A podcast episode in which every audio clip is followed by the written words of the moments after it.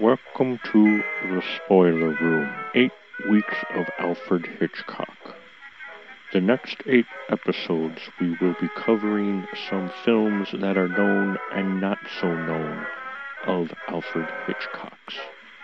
We hope you enjoy the show and aren't too scared. If you do get scared, please pause the podcast, have a drink, come back and finish the podcast. Thank you and enjoy. Welcome, my friends. It is eight weeks of Hitchcock here in the spoiler room. I figured we'd close out 2018 exploring some films that are known and not so known with Alfred Hitchcock. It's going to be a learning experience for me because most of these uh, I haven't watched because I stopped at Psycho and I was like, I'm good. Uh, but there are many films out there in the Alfred Hitchcock catalog, and we will be discussing them over the course of these next few weeks. Last week we did Notorious, and this week we have Rear Window. And joining me tonight in the spoiler room to talk about Jimmy Stewart led film, we have none other than the diva of the spoiler room. Dawn is with us tonight. Hello, Dawn. Good evening, Mark. Good evening, David. Good evening. And yes, you heard it right. David is back with us in the spoiler room as well from Inside Movies Galore. Hello, David. How are you? I'm doing okay, folks. How is your evening? Well, so far so good. Uh, the the white powdery stuff has uh, held off, so uh, there is that. It's just cold, but that's you know it's November, so it, it wouldn't be Thanksgiving if you if you didn't have your winter jacket on. So, uh, but tonight, yes, we are talking Rear Window. And uh, David, did you want to give the synopsis of Rear Window uh, directed by Mr. Alfred Hitchcock? Sure. So apparently, we have uh, Jimmy Stewart somewhat headlining uh, this uh, feature film, and and he plays a photojournalist who has evidently had some kind of an accident of sorts, which has waylaid him for uh, however, whatever amount of time. Uh, I, I, think it was six weeks. It was six weeks, yeah. Yeah, um, and uh, just so happens that his apartment faces a bunch of bay windows where every uh, he can see into the lives of evidently several characters, and he somewhat involves himself in kind of a whodunit kind of a mystery. But uh, but also kind of has his own thoughts on life as the well, goes Well, are, are are are you are you making a are you making a character judgment of me? I, I, I, I, don't like that, David. You bet your darn ass I am. Mr. Alfred Hitchcock directed a fairly decent film, I might add. you might, you might, might, might, might want to choose your words wisely there. Sorry, I can't. Uh, Who are you again? Yeah, uh, I'm, I'm, I'm, Jimmy Stewart. so wait, wait, wait, yeah, so um, the rear window. This is a very interesting film because after I watched it, I thought it was awesome, but I also felt like I needed to take a shower. yeah, it's it's really you get so swept up in the story that about halfway through you kind of go, "Wait a second, is, is he really the good guy in this?" Thank you. Yeah. because well, and and it's Alfred Hitchcock's setup.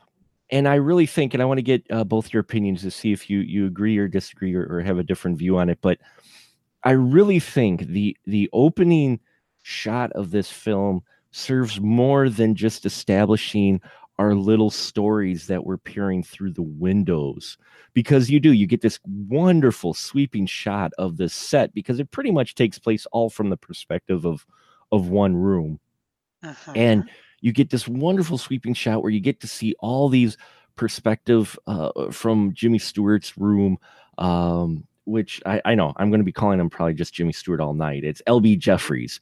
Uh, you get a shot from his room and you get to see the uh, main players that we'll be observing throughout the film. But not only does this establish these little stories that we will be seeing, how some of them might be loosely tied together or not, but it also immediately puts the audience in the chair of the voyeur, which is a little salacious and a little unnerving a bit, but it puts you in the exact same spot that Jimmy Stewart is in that he's been peering on these guys for a while. So before you ever see Jimmy Stewart, you as the audience are being a voyeur into these people's lives because you stay on them just long enough to get a little bit of a glimpse of what's going on in their homes as they think they're safe and no one's watching them. And you, as an audience, are now put in that same position that Jimmy Stewart is now in. Am I off on that, Dawn? Does this does this help establish and kind of connect you with Jimmy Stewart to make this kind of forbidden act a little bit more acceptable to the audience? It, it does, but Alfred Hitchcock goes so much further. He sit, he in this whole beginning establishing shot, he is um, he's giving the audience all the information they need to know. It is uh, torturously hot. So everybody's windows are open, the curtains are open so that it's not stifling inside. This is pre air conditioning. I mean, uh, uh, just to uh, take a look at um, uh, remember the couple that was uh, laying up outside on their balcony because it was so hot. Yes, and and the the way people are dressed it in windows open with the when after panning through the courtyard and and seeing all the open windows and kind of setting up the the heat mm-hmm. and setting up all of that when the camera pans into LB Jeffries' room the first thing you see is a very sweaty James Stewart. Yes and then it pans through his broken legs, the shot of the camera to tell you what he was, the picture that he took of the car accident, which tells you how he broke his leg, yada yada yada. I mean, it in one single pan shot, it it sets up and gives you everything you need to know. Yeah, and and so I mean, it serves so many great purposes, and it it sets up. I think this helps uh, immediately connect the audience, put you in the seat of Stewart, know everything you need to know, and, and get going. And the shot isn't more than a few minutes. David, what do you think of this opening scene and that? Do you think it establishes it, plus gets you into that voyeur role right away, so you kind of accept Jimmy's uh, actions a little bit more? Well, kind of, because uh, I mean, the opening shot uh, basically ha- uh, i mean it, it, shows that jimmy is perspiring obviously because it's so hot. And then it, it, it pans to each of the the stories and you get uh, i mean i was even looking at some and uh, uh, uh, this was the first time that i actually had probably looked at some of the the what was beyond you know the, the evidently this is a courtyard that he's looking out into Right. Uh, I mean, it, in the background, you see, you know, some kids playing in the street after a vehicle, you know, uh, so there is obviously a neighborhood that is nearby. And, you know, you see some people cross in between that alleyway, way, but yeah, you get to see the different lifestyle uh, uh, uh, styles. You even get to see what what is it that one couple that's or did that happen in the opening shot? Yeah, the new the newly well the, the newlyweds that that happens just after because Jimmy Stewart starts his peeping tom thing already. Yep. And and that's when he pictures the uh the newlywed couple that's off to his left that have the shades down after they well, uh what I liked and what, uh, what I was uh, kind of comic, uh, uh, comically somewhat chuckling about is the fact that his uh, whatever his photojournalist boss had called him on the phone and yeah he was uh, he was talking about what is it uh, married people and uh, um, he was talking about how you know wives evidently in his neighborhood wives still nag and right. You see the nagging couple you know mm-hmm. but yeah yeah so we get jimmy stewart and he's doing his his voyeuristic thing and he's watching the different people Um, but what I think also makes it a little bit understanding. Still, let's face it, it's still ski. It's, what he's doing throughout this whole movie is skeevy. It Oh. really is. But at the same time, you do kind of understand because he is a photojournalist. He's a news guy. And Yep. so that's his job to observe things and capture things. So as as well go ahead, Dawn. even more than that, he views everything at, at, even more than his job. That's how he sees the world. Um, Mhm. Journalist, everything is filtered through that lens. So even before he ended up being laid up for six weeks in his tiny two-room apartment, everything even prior to that was being was seen through that camera lens. That's normal for him. He would not see that as anything but normal. No, and I, I think what's interesting too uh, is uh, the way he sees things, and and just something now while we're talking, him being a photojournalist, in a way, he's looking at moving pictures because of the frames of the windows are the edges of the photos and he's basically almost looking at like a photo album of Yeah. the square. Yeah, I see that. Dave, what, what do you think? Do you, do you see that, baby? Maybe a little bit. That I could, do because uh, if you think of like uh, the old Kodak, you know, uh, push button uh, uh, photos that used to come out and uh, they'd be all square. Uh, if you held that up against each window, it, it would almost be like a photograph of. Uh, I mean, in that opening shot, I kept thinking that that uh, ballerina girl was kind of like a Barbie, uh, a Barbie doll, you know. almost, yeah. and and as as it might be a little bit whatever to the audience, you realize his sole motivation for this is because, though, as mentioned, he's a photojournalist. Thi- This is his entire career, his life. He's looking for stories. He's he so he's not doing this like looking at the ballerina or looking at the other. He's not doing this for uh stimulation, so to speak. This is his inherent nature, I think. Yeah, Um, and as a matter of fact, I- I'm glad you brought that up because in that one scene with um, the always amazing uh, Thelma Ritter, Stella, um, he she had actually mentioned that there was something wrong with him after looking at all those women for so long and not having any sort of reaction to them. Right. Yeah. She she is confused by the fact of his motivation for actually looking at these people.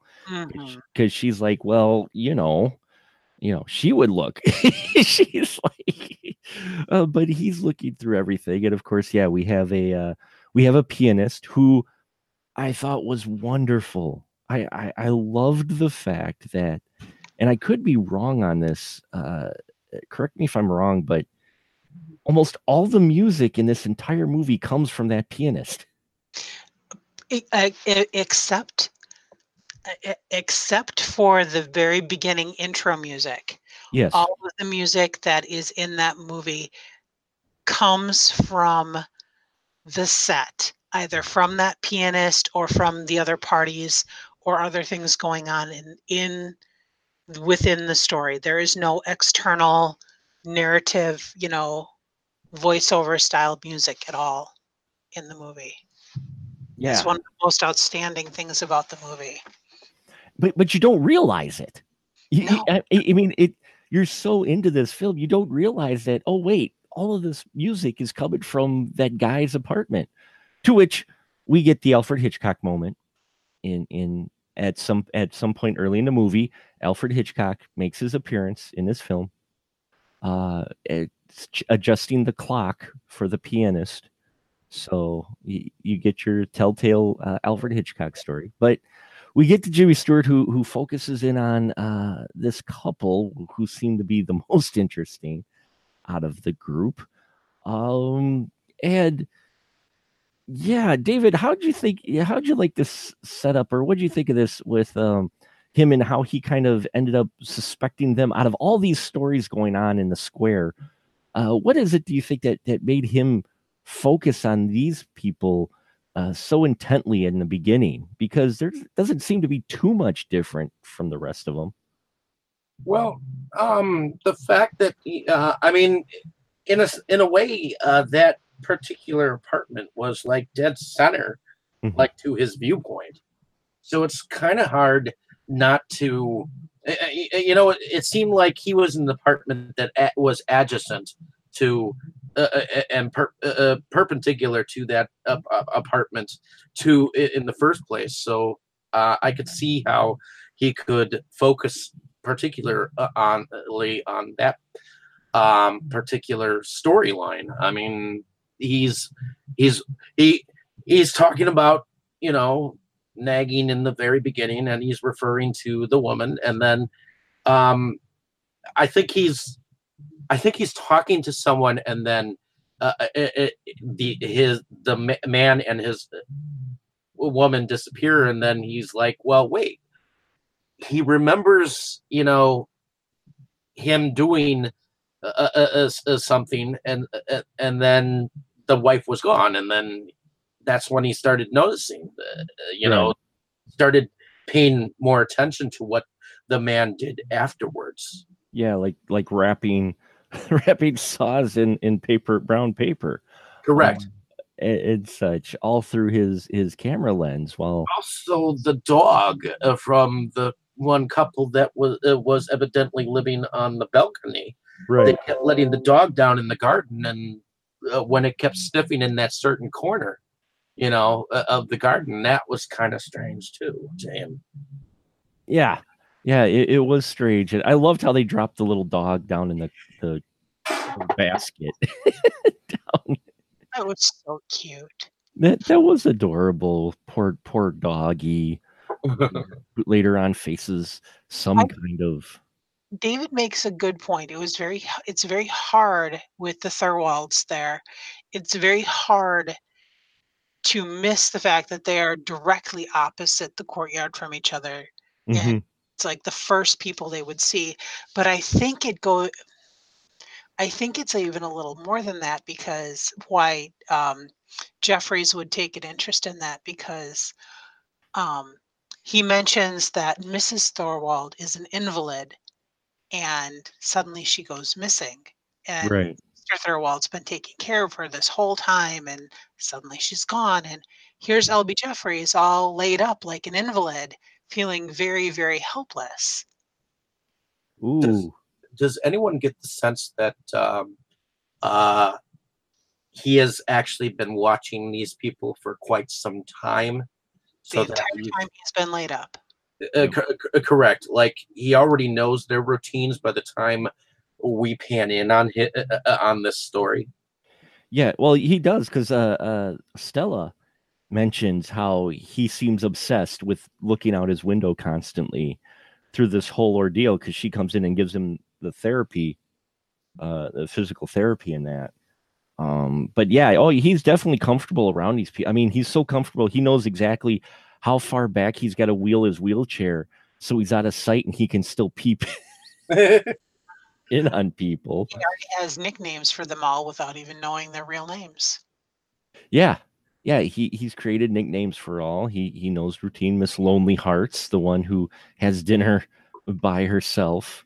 Uh her imaginary romance yeah. Uh, you know, and then the uh, older lady who lives next to her, the the artist, the the elderly artist who is, uh, which I thought was an interesting thing that you had the the older lady who was an artist, a sculptor, and that, and then you had the young lady who lived above her, you know, who was an artist as well. Did you Um, catch that when she came out, uh, uh, the older lady came out and laid herself in the lawn chair? That I think that she was trying to catch the attention of the man uh, who had the invalid wife. Thorwald? I I got that impression in the beginning, Dawn. What about you? I, I think it felt like that a little bit, maybe. just a little bit uh, because uh, uh, because uh, uh, you know how you have that neighbor that uh, that just wants attention of the other neighbor just because she's just that lonely and desperate for attention. Maybe. Uh, Dawn, what do you think? Uh, are you talking about Miss Lonely Heart, or are you talking? about The Talk the about the elderly lady who does the um uh statues. Oh, You know, the one that that uh I must have missed that because Oh the only yeah. I really noticed. Well, yeah, she came out onto the lawn chair, and then it's like she was sunning herself. Mhm. and that, and uh, that's about uh, when, uh, the time when uh, when uh, older uh, guy who had the invalid wife came out and attended his garden, and then she went over in her two piece, and or was it a one piece? I'm not sure. Really It sure. was two piece. Okay, yeah, uh, uh, uh, that was kind of unflat, uh, unflattering on her. Um, but um, she went over and she uh, she was trying to uh, trying to uh, socialize with him. I think. Right. Yeah, she Oh yeah, I remember that part now. Mhm. Yeah, yeah, I it's- think that was more to establish that he was antisocial, Okay. Oh yeah. Yeah, it- and unneighborly. that is Mr. Lars Thor Thorwald, Yeah, that's is- the, that's Thorwald. which is which is Raymond Burr with a powdered hair. And I kept looking at What? him thinking, he's so young. He's not really that young in here, though. Mm. I I mean, not as young as he was in Godzilla. Well, Maybe not, but I mean he still he still looked young. I mean he Raymond Burr overall kind of aged very well, especially back then. But I mean, you know, he was what? Because this was fifty four, This is 54. so he was uh thirty seven. Yeah, he was so young. He was 37, but they tried to make him look so much older with the powdered hair. Yeah, they did. It just, it was like when I saw Raymond Burr in the credits, I was like, oh, really? And I'm waiting for it. And I'm waiting for it. And I'm like, wait, where's Raymond Burr? For most of the film, I'm sitting there going, wait, is he Thorwald? No, he can't be. Well, that's got white hair, but that's badly whited hair. Wait, is that? that was horrible, but I'm like, I guess they gave him Parliament hair. they did. I'm not sure why. Um, well, you know. They were I I watched a, a documentary about this recently. Um, because you know, I fell asleep last time, so I had extra time. Sorry. Um, they that decision, the the gray curly wig and some of the mannerisms were a was an intentional choice uh, because it was Alfred Hitchcock picking on another producer that he really didn't like. And I I can't remember who is the what the producer's na- name was, but it was it was an of course. intentional choice. but because of course it would be with Alfred Hitchcock, right? Yeah. I'm trying to find the information, but yeah, it was a it was a very specific choice to have him do that. Uh, it was the curly wig, the glasses, and the way he cradled the phone were specifically mentioned as as a nod to this director or producer that uh, Alfred Hitchcock did not like. Oh my god, I'm so sorry. I can't remember the name of the Oh, guy. it's okay. It's okay. I'm seeing really quick if it, it shows up in uh Oh, here we go. Uh that's why David O. Selznick. Yes, that's the one. Yeah, Yeah. according according to IMDb, Sir Alfred Hitchcock supposedly hired Raymond Burr to play Lars Thorwald because he could easily made to look like his old producer David O. Selznick, who Sir Alfred Hitchcock felt interfered too much with his work. There you go. You found it. Thank you. Wow. Yeah, that was a, that is a bit of trivia that I specifically remembered from the documentary I watched. The fact that he could thumb his nose at uh, uh, at uh, pa- a past producer uh, uh, shows that Alfred Hitchcock had balls. yeah, he he didn't really care. Well, I mean, you know, he's an established British guy, and then he came over and hey, he's in the U.S. Screw you guys, I'm going to do it my way. so, uh, what's interesting is, it, it uh, you know, we mentioned a little bit of dichotomy things going on here. There's one in particular that Dawn, it just came to mind again. I, I, that's why I love doing this show. You guys are awesome. Just came to mind. Here we have Jimmy Stewart, who's laid up, basically invalid, uh, focusing on a couple to where a man is taking care of his wife, who's an invalid, who disappears. Jump to Jimmy to uh, LB Jeffries' situation. He's an invalid who has a girlfriend who is trying to take care of him in the mm. form of Grace Kelly. And what an introduction to her character, huh? Beautiful. and we have Miss Miss Grace Kelly here, who is a very interesting. This is a very interesting relationship. Dawn, what do you think about it between these two? Here we have the rough and tumble photojournalist and Miss Society of sorts. Well, not sorts, uh, Miss Society, uh, uh, Lisa Carol Fremont.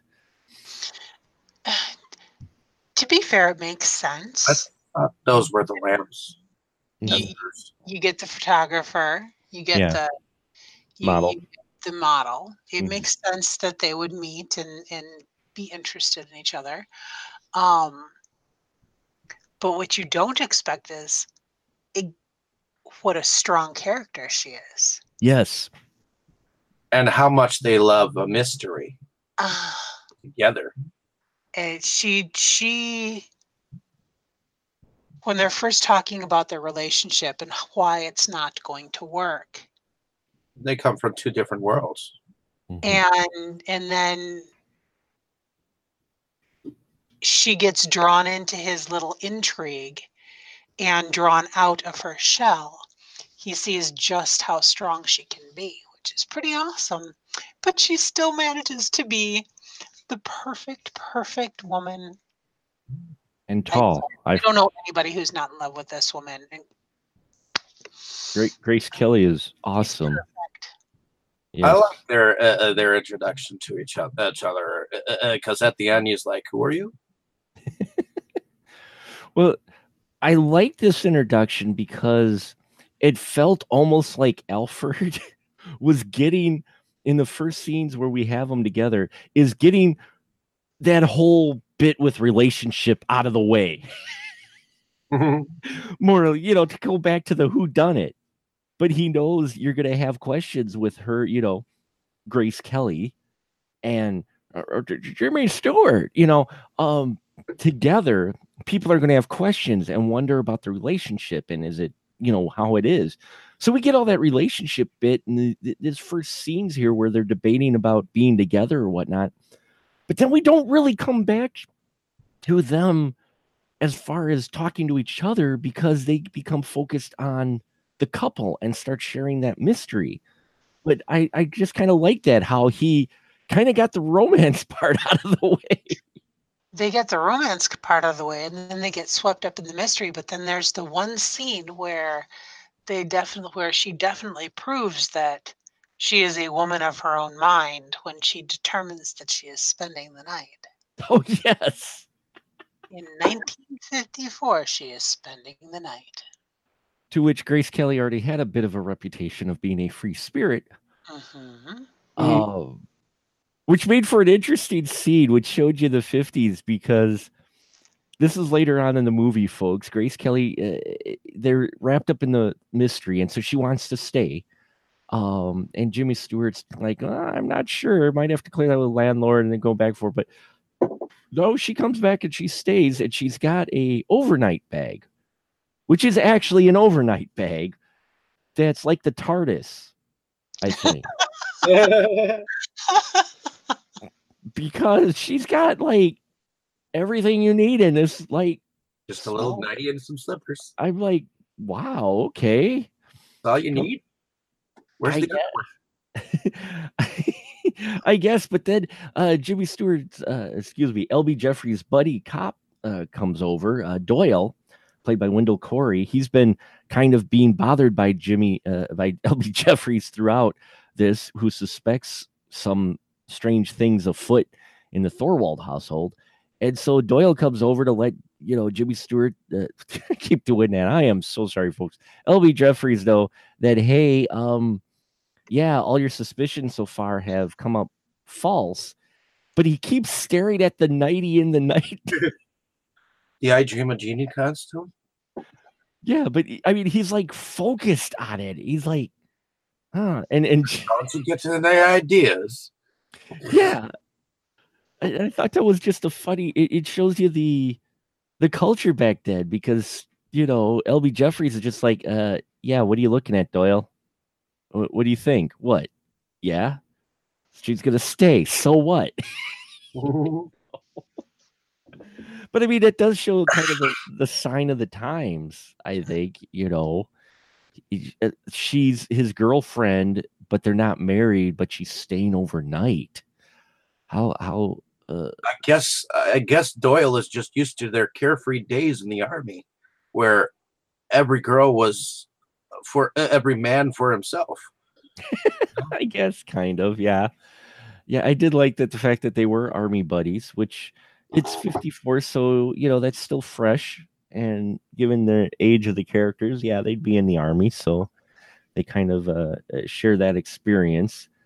Um, but the Doyle character is interesting. I mean, here he is this married guy, and he's kind of humoring his his buddy LB Jeffries. Uh, but you know, you do get the impression he does kind of suspect things, but he almost more so thinks that his buddy's kind of gone off the deep end. Uh, Dawn, what'd you think of Doyle in this? I I thought he was I thought he was handled very well. Mm-hmm. Um, he was not just the yes man cop trying to get uh, vehicle doing the in. He was the voice of reason, saying, you know, witnesses saw her get on the train. Witnesses saw her get off the train. People see people saw her and talked to her. Um, did you verify who she was? Why would we need to? We looked at the trunk. There were clothes in the trunk. There was no bloody body parts in the trunk. Why is this still an issue? He was very much the voice of reason, um, and in not really without any evidence looking to seek further. He wasn't inept, and he was believable. He was believing in what Jeffries was telling him to a point, to a reasonable point right, Right. up until you know the breaking and entering and, and getting evidence Yes, which again, folks, here we have a story. It's in 54. We have your male lead, Jimmy Stewart. You have uh, the wonderful Grace Kelly. You have these two roles. But since LB Jeffries is trapped in his room with his broken leg, you actually have the female lead doing all the dirty work Mhm. and doing it well. and and taking all the risks and getting into all the danger Yes, and but willingly doing so Mhm. and enjoying doing so to an extent. You know, when you get that scene later on when they're suspecting what might be in the garden, uh, and they think maybe something is there, you know, uh, Stella is going with, and you know, uh, uh, Fremont, she has, she doesn't hesitate to just crawl over the wrought iron spike. fence. no she doesn't and then and then hop from the balcony to the window Yeah, because she I, could, I actually remember the first time i saw this movie and saw that scene and went that is so cool i want to be her that that was so badass that she she couldn't get in through the one door, so she she left. You're like, holy crap! Uh, all the while in a party dress and heels all the while in a party dress and heels too, because I that's my exact thought. Going, wow, she's doing all that in, in heels and a dress. That's That's damn impressive. Uh, David, what do you think of of uh, her doing the dirty work in that and enjoying it? Do you think this is maybe a break a little bit from what you've seen other female leads in 54? I would say that you know at this point in time, yes, because the, I mean, women were entirely you know headstrong as far as you know taking the lead in so, uh, something like th- uh, this. Um, so I think it was a daring move yeah, I, you know, it, in in a good way. It, would it fit the plot too. It wasn't like, you know, although I'm thinking nowadays if this came out, people would say, "Oh, well, they just have her doing everything because you know, you know, social justice, whatever." but back in the day, uh, it fit the context of the story, her character, and it was just it was so cool uh, to have her do this because your male lead is stuck in a chair the entire time. All he can do is look, and you feel helpless for him. You know, uh, you know, h- how'd you feel, David? I mean, when you get that scene where you get later in the act where she she's looking for the jewelry, uh, and, and Thorwald shows up. I mean, you're observing it all from the window, but is that scene still intense even though you're not really up close and personal to everything it really is intense because uh, because you're you're, you're watching this happen and you know uh, uh she uh, uh, you know the he's uh, Mr. Thornwald is co- coming up, coming into to, to, the room just as she's going into that other room, and you're seeing this all happen, you know, and it, it it's like you're you're it's it's kind of hard to describe because it's like it's like you're watching uh, uh watching something happen uh, when nobody knows that that you're watching. You know, right? And you kind of get a guilty uh, a guilty thought. Well, maybe I should be seeing this, but uh, but in the same respect, you're like, oh my god, what is going to happen next? Well, and by this time in the movie, when this happens, where she gets caught by Thorwald, you've watched through a lot of people's windows during the course of this film. Uh, but you still kind of feel a little guilty, but it, it's far away, yet it's still intense. Dawn, do you think that's part of the magic of this film? Is the fact that you get a scene like this to where you're not really up close and personal, but it's still really tension filled. It's it's one of those it, it's one of those incredible filming techniques that Hitchcock used. You're watching from a distance. That that distance is key so that you feel it's far enough away that you feel helpless and you know that nobody's going to get there in time to help her. But then he pans back and you see Jim Stewart's, uh, I'm sorry, Jeffrey's uh, reaction, Jeffrey and Stella's reaction. And then it goes, so you're, you can see his helplessness and it just spikes your own helplessness and anxiety and and builds the suspense as they pan back and forth between the drama happening between Thorwald and um, and Lisa, mm-hmm. And then panning back to Jeffries and Stella, and back and forth, and that tension just builds and builds and builds. And if you didn't feel helpless enough watching the one, you felt even more helpless because you couldn't help the other either. Yeah, yeah, it, it, brilliant technique. It, it is. He he just he grabs you and, and puts you there and you feel helpless and and you feel connected to these characters through all this and you don't even realize it's happening until uh-huh. you get to this part he he just eases you into it but i mean it's just like you, you even get that though with miss lonely hearts yeah don't yeah. you? I mean, it's a sub story, but he didn't he add tension with that one too? You know which scene I'm talking about too. Yeah, it's it's that same scene where where Lisa's in with Thorwald and they're cutting back and they're talking about how oh my gosh she has enough of those red pills in order to really do some damage and they're still keeping an eye on both of them calling the police for the one but then ending up calling the police for the other yeah it it it that whole scene, you got so much going on. it's like wow. You know, i- i- in Miss Lonely Hearts, you feel for her because we saw that she picked up a date. She actually got some companionship and then freaked out on him. So then, Uh, you know, Earlier? Um, well, he was being wildly inappropriate. he was he was being a little too forward yes um as well uh you know so uh, th- it both was just an ugly situation so you felt for her and then you see her the next night or whatever with the with the pills and you're just like oh my god no don't do that i mean Yep. Mm-hmm. yet we don't actually meet any of these people personally we Mm-mm. still feel connected to every single one. And I think that's Alfred's art in this one is that you have all these almost like a little anthology thing going on to where you have all these little stories and yet you know you feel for them you have you, like uh the musician guy he has his uh party going on you know and you, feel good for him because okay he actually has people there now you know because he seemed a bit lonely and Mhm. then you had Miss Torso, who seemed to have a variety of different people in her apartment to Yeah. entertain. or Um, booze, huh? or booze. Or booze.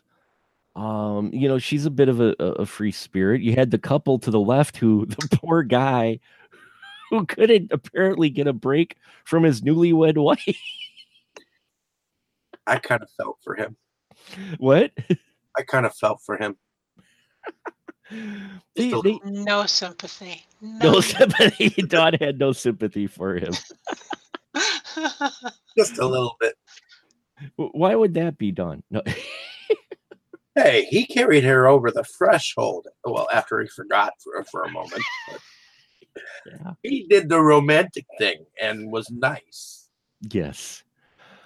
But we get so many elements here with the Thorwald character and and of course as we get near the end uh you know LB Jeffries is is kind of caught by Mr. Thorwald finally, you know, cuz you needed a confrontation between these two eventually.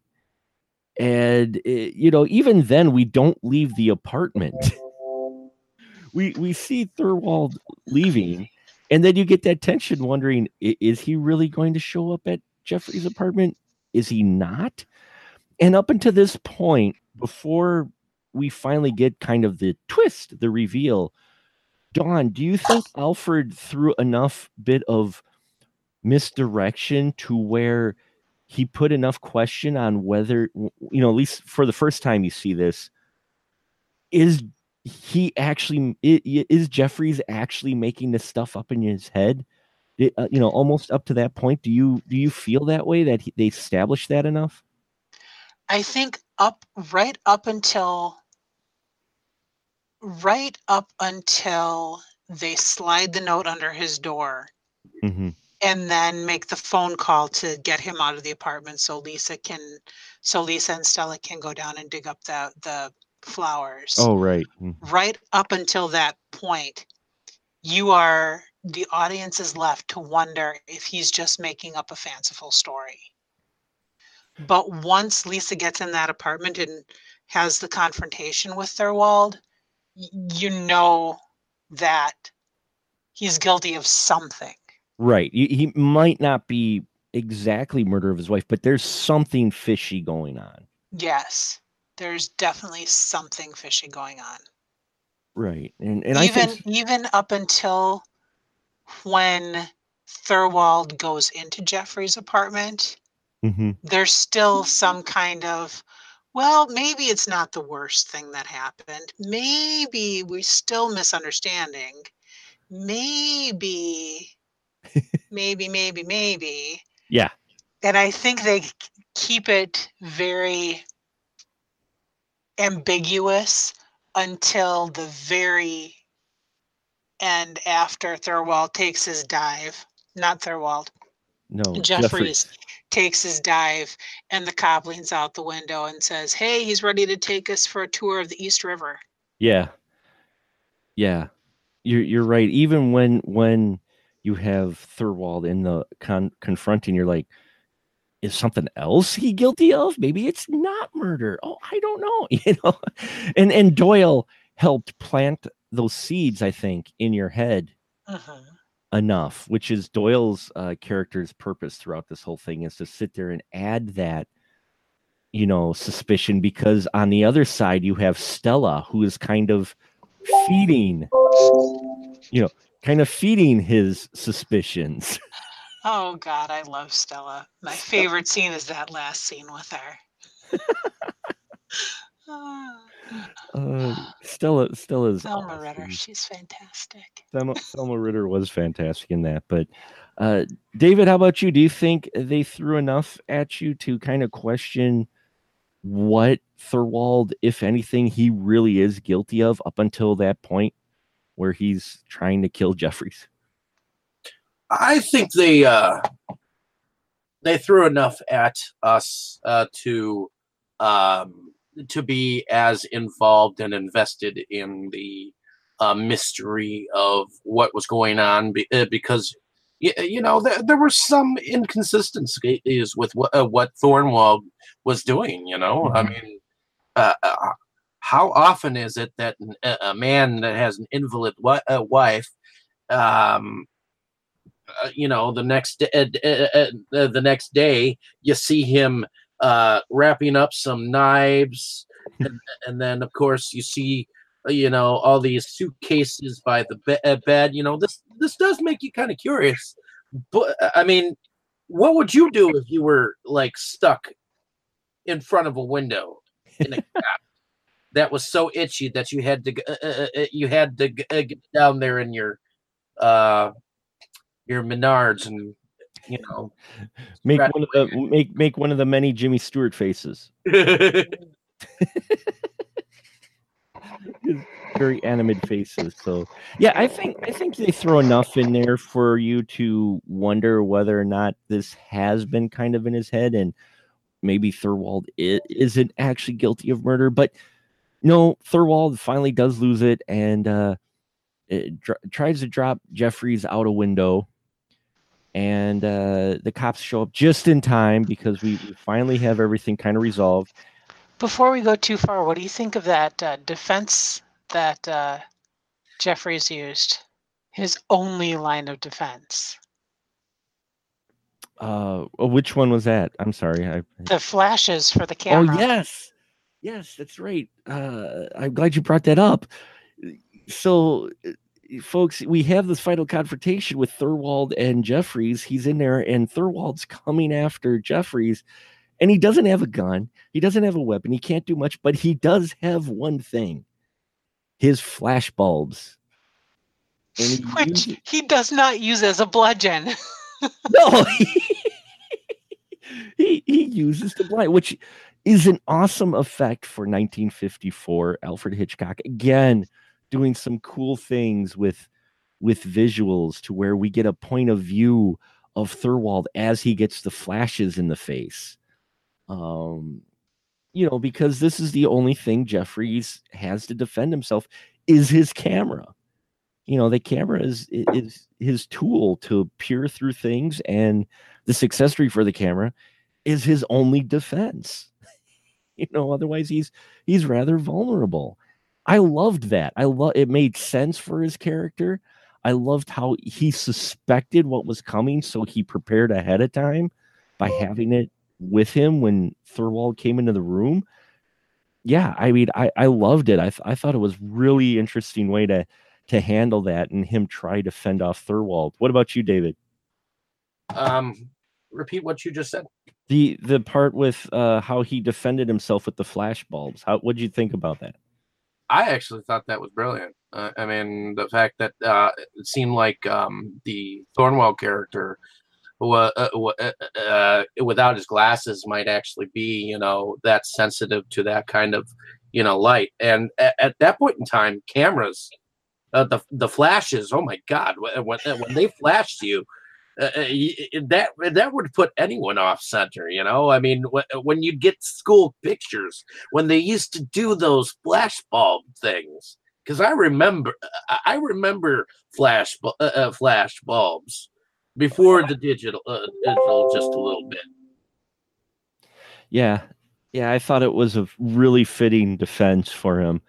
Um, and it made sense because you almost think with him being a military guy, he's going to pull out a gun. Although it, it kind of reminded me of le- uh, like uh, when you saw um, military movies where they used um, used actual, you know, gunpowder, uh, uh, uh where they'd have to fill the gunpowder uh, up, and it would take time. Oh yeah.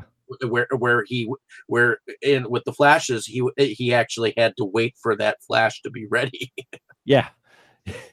well, and he had to get rid of the the old bulb and put the new one in, so it was right. almost like reloading a gun, you know. And they do say you shoot things with a camera, so you know it, maybe metaphorically, it, you know, he used it like a gun. Uh, but alas, it didn't f- thwart off uh, Perry Mason for long and uh, old uh, peppered hair Perry Mason's hanging him out the window, and the cops show up and get him just as time. But he does end up dropping Jeffries, which we see did injured. And I think you need this. One other thing I want to say about that fight scene. Yeah, go ahead.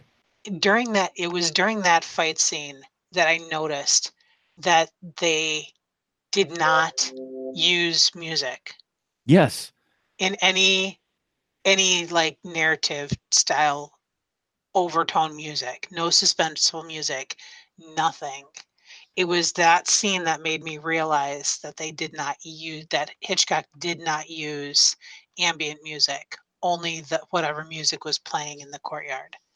Well and i think he did that for realism because the only thing you've got is the echoes of Stewart his voice in that, which if any of us has ever lived in an urban area, when people are yelling out in the streets, it sounds just like that. Uh-huh. Which added to the realism of this and, and the gravity, no pun intended. Uh, God. sorry, couldn't resist the gravity of the situation. But you're right. Usually, you would get music for this, you know, dramatic confrontation with the the main bad guy, and here we don't. We just get the the echoes of the yelling in the courtyard, and that drew draws people out from their rooms. So now suddenly everybody who he's been spying on are now watching Jimmy Stewart. Well, LB Jeffries. Yep, exactly. Suddenly now he has is being basically watched or peeped on by the people around that he's been watching. And yeah, he gets dropped. And he ends up breaking his other leg. And I think you need this. Yes, I know he's his the hero, quote unquote hero. But I think you need a consequence. Oh, definitely. Because of what he's been doing these six weeks. Yeah. Oh, definitely. I mean, even though he's here, you do need that because he what he was basically doing was violating these people's privacy. I mean, it helped him catch a killer, but they and they even had the the discussion about that. Is it ethical? Is it moral to spy on somebody, even if you prove they're innocent of a thing? Yeah, and they leave that up to the oh. audience to really decide. You, you don't. I mean, you, they they give their opinions, but it, it really does, does kind of like leave you going. Well, were we supposed to be rooting for LB Jeffries? Yeah. well, I mean, and what's funny about this film is, and pardon if I may be on a little bit of a soapbox, I do apologize, but you could still apply the core themes of watching people's lives and sticking your nose in other people's business to today. Oh, absolutely. So, so you agree, Dot? This still has social relevance today. Absolutely. So, here in Rear Window, you've got the you you've got the everybody knows everybody else's business kind of attitude in a community like this with the windows open and no apparent attempt at privacy for a lot of these people. Apply that to today, Twitter, Facebook. hmm all you know is what's there but half the time people have thousands of facebook friends or myspace friends or instagram twitter whatever and people just post without thinking Right. post pictures post videos post status updates ambiguous specific In whatever they forget about their audience it's the Mhm. same thing in a sense, wouldn't you uh, say that Unfriended is kind of similar? Unfriended is is similar. Because Uh, you're seeing things from a different window, except you're uh, uh, in this in that respect. Even though it was a bad film, um, uh, you you see it from a bird's eye view. You know, I mean, right. Yeah. it's using that same concept. thematically anything that is voyeuristic i would say definitely draws from rear window Yes. Uh, what was what was the one film a number of years ago? Uh, I think- S- oh, yeah, is it sliver no no, no, no, you know which one I'm talking about. It's the one where the kid gets put on house arrest. oh yes um oh for the love of god i can see the poster in my head with the with the binoculars Yeah, yeah, you know which one I'm talking about. It, it, it that's basically a that was a, a, a version of Rear Window. I think. yeah What about Summer of '84? I mean, just recently. I haven't seen that one yet. Uh, is that one similar in theme? In a sense, kind of uh, kind of like Disturbia, or Disturb- there you go Thank you, Disturbia. Thank you, David. Uh, that's the one I was thinking of. Disturbia is exactly kind of a m- modern retelling of Rear Window in many ways. Um, and in fact, I think that's what it was meant to be. In all honesty, if I remember correctly, a bit. Um, summer of '84, um, I, was able to get a Blu-ray fr- uh, from a friend of mine, um, and able to watch it. Uh, it is uh, uh, you've got a group of four friends, kind of like strange. Uh, uh, they're all watching their neighbor from across the street and trying to piece together a murder. Uh, uh, and they all do it from his bedroom window, somewhat except they do they do some following, but much of it is done through binoculars, you know, from their from the kid's bedroom window. So it's to uh, uh, to me it it's kind of similar. oh yeah, But- I, I I I've been meaning to check that out. So that's uh, that's cool that it's along that lines. Oh, and there we go. Uh, just looking up a little bit of trivia on Disturbia, uh, because it does feel so much like Rear Window. If you uh, folks uh, don't mind humoring me a little, I got a little tidbit there. The copyright holders of Cornell's Woolrich's short story "It Had to Be Murder," which Rear Window was based on, sued DreamWorks, Paramount Pictures, and Steven Spielberg for using the story without permission. nice In 2010, the federal judge dismissed the suit, ruling the main plot points are similar only at a high, unprotectable level of generality, where Disturbia is rife with subplots. The short story has none. The setting and mood of the short story are static and tense, whereas the setting and mood of Disturbia are more dynamic and peppered with humor and teen romance. Wow.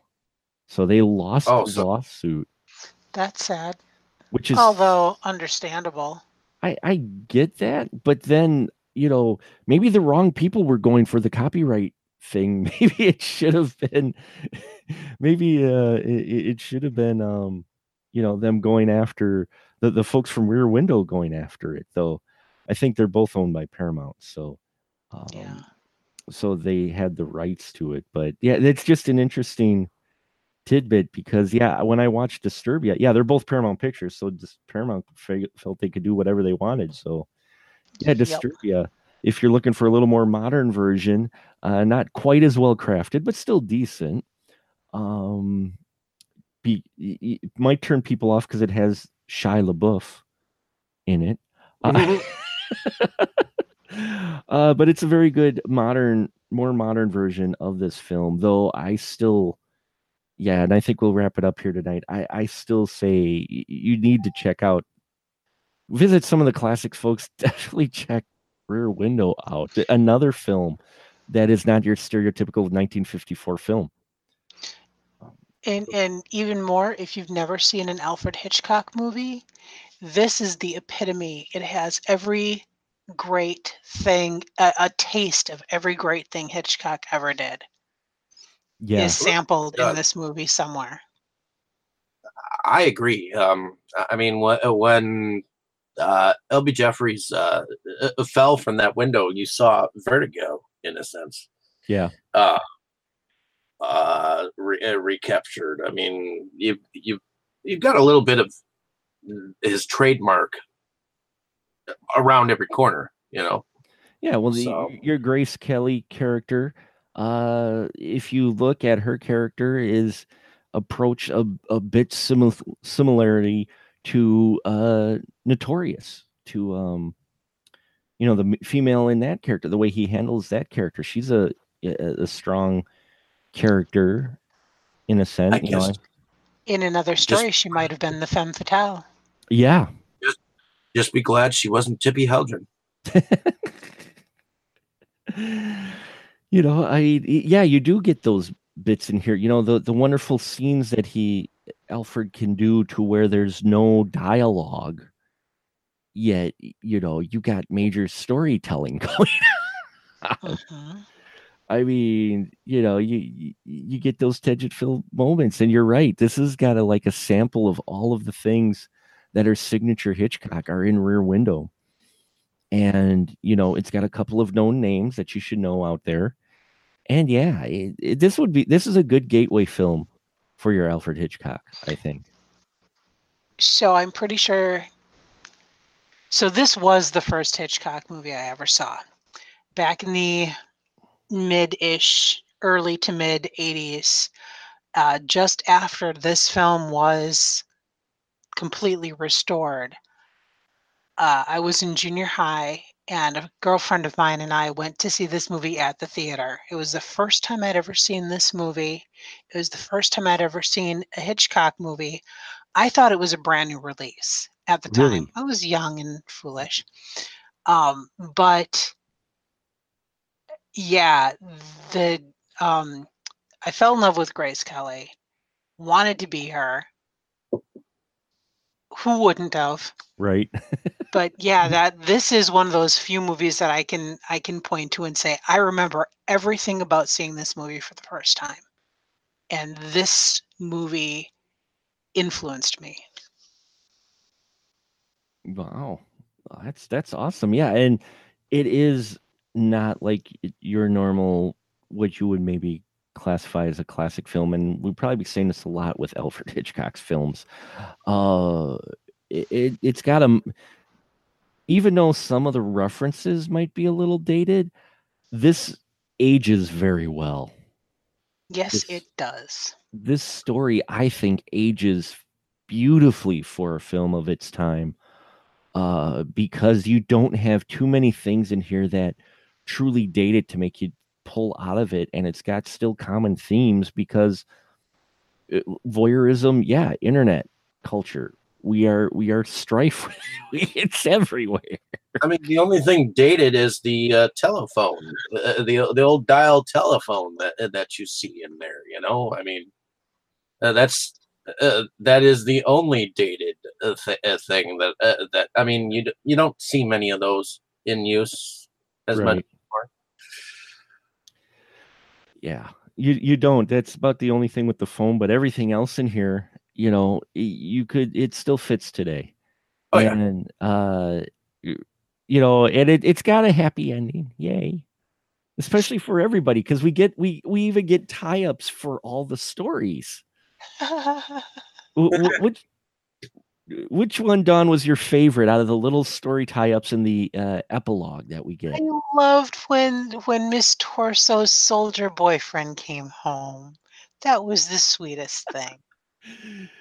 The little short the little short nerdy soldier boy Yes. is is the husband of the tall attractive ballerina, Miss Torso. I loved that reveal. I was like, that's awesome. And they are so happy. they are so happy. Uh, David, how about you? What was uh, out of this uh, epilogue that you get? What, did you have one that uh, kind of that you enjoyed the most out of? Um, I would have to say the uh, the sailor one uh, was kind of un- unique, even though I, I did did enjoy kind of singing that, you know, uh, uh, Grace Kelly's character uh, kind of ended up staying with with him in the end Uh, through the whole uh, process. You know, he's got the double uh, double legs banged up. yeah, and she still sweating she, up a storm. She's reading a travel guide for mountain climbing until she noticed he falls asleep. Then she goes right to her bazaar uh, magazine, showing you she hasn't completely compromised herself um, for him, you know, which was a nice touch. I liked, uh, I mean, the, the one that made me smile the most was that, but what I really liked is the story of how they really bring because the music guy is the one we don't look at the least. We know he's frustrated with his music. He's mostly providing the music for the scenes. But we've come to find because uh, we didn't mention earlier, just before Miss Lonely Hearts was going to commit suicide, she hears the music play by the piano player. So in the epilogue, she's sitting with the piano player and they're going over his music. And I'm like, that's awesome. you know, it's like, that is wonderful you're like invested in all these people by the end and you didn't even realize you were until you get this epilogue and you're just happy you know the the couple that had their dog die they've got a new little puppy who they're training to stay in the basket which made me nervous because you don't want to see it go i don't want to see the pup yeah i don't want to see the puppy get too overzealous you know or um, fall off the darn basket uh, before it gets to the bottom right right so so I think we'll wrap it up, folks. Uh, if you haven't guessed, yes, watch Rear Window. it's a great gateway Alfred Hitchcock film. It's just a great film, really. And uh, we'll probably be saying this often with these films. And uh, there's a reason why we're doing eight weeks of Hitchcock, and it's for films like this. I haven't actually seen this one in quite some time. I do remember watching it a long time ago and it's one I need to revisit more often because this is just one of those where you just you get pulled in and it keeps you there and you're just like this is amazing and then you even realize wait we never leave his room. How do you tell a movie like this? Gets you so engrossed and you don't really, leave his window you never leave his room you don't even see his kitchen no well you see part of it but you never see his full kitchen only when she orders the uh, the food and uh, uh and uh, the uh, the waiter goes in in and brings the food, uh, food food in do you get to see a bare minimum of what the kitchen looks like. Right. So I mean, you barely even see that. It's just all from his room and you get totally engrossed and it's what makes this film so really freaking cool. Uh, so i think we'll wrap it up here tonight. Uh, i want to thank my panel for joining us. Now this is the time where they get a license to shill and they can tell you where you can find uh, their stuff at when they aren't uh, here uh, grace kellying us with their presence. Uh, so you like that? That was horrible. I know that was a dad joke. I'm sorry but now I'm thinking of Grace Kelly. So see what you did, Dawn. Go ahead, Dawn. Well, she's a fast, fantastic thing to think about, even, you know, as a corpse. Um, so you can find me in the audience. audience.net. I want to see a movie called The Corpse of Grace Kelly. Corpse no, of Grace. Andrew. Yeah, Andrew. the Corpse of Grace Kelly. There you go. Uh, and David, where can they find your stuff at, sir? Well, uh, you can find me on fa- uh, Facebook, YouTube, uh, YouTube at Inside Movies Galore uh, currently, as I have been doing YouTube reviews on YouTube as well as my own discussion groups.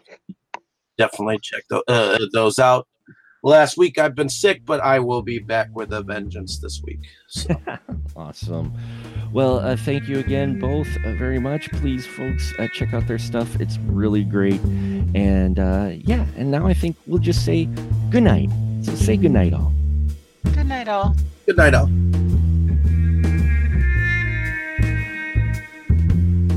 Hey, all my friends out there looking for more spoiler room goodness? Then why don't you check out our brand new Patreon page, patreon.com slash specialmark productions, where you can get access to exclusive spoiler room episodes and a whole lot more. You can also find us on Facebook groups at SMPRD and on to Twitter at SpecialMark Pro. Let your voice be heard and let us know what you would like to see in the spoiler room, as well as just how we're doing in general. We appreciate your support, and remember, in the spoiler room, conversation is fresh, uh, but we do spoil the movies.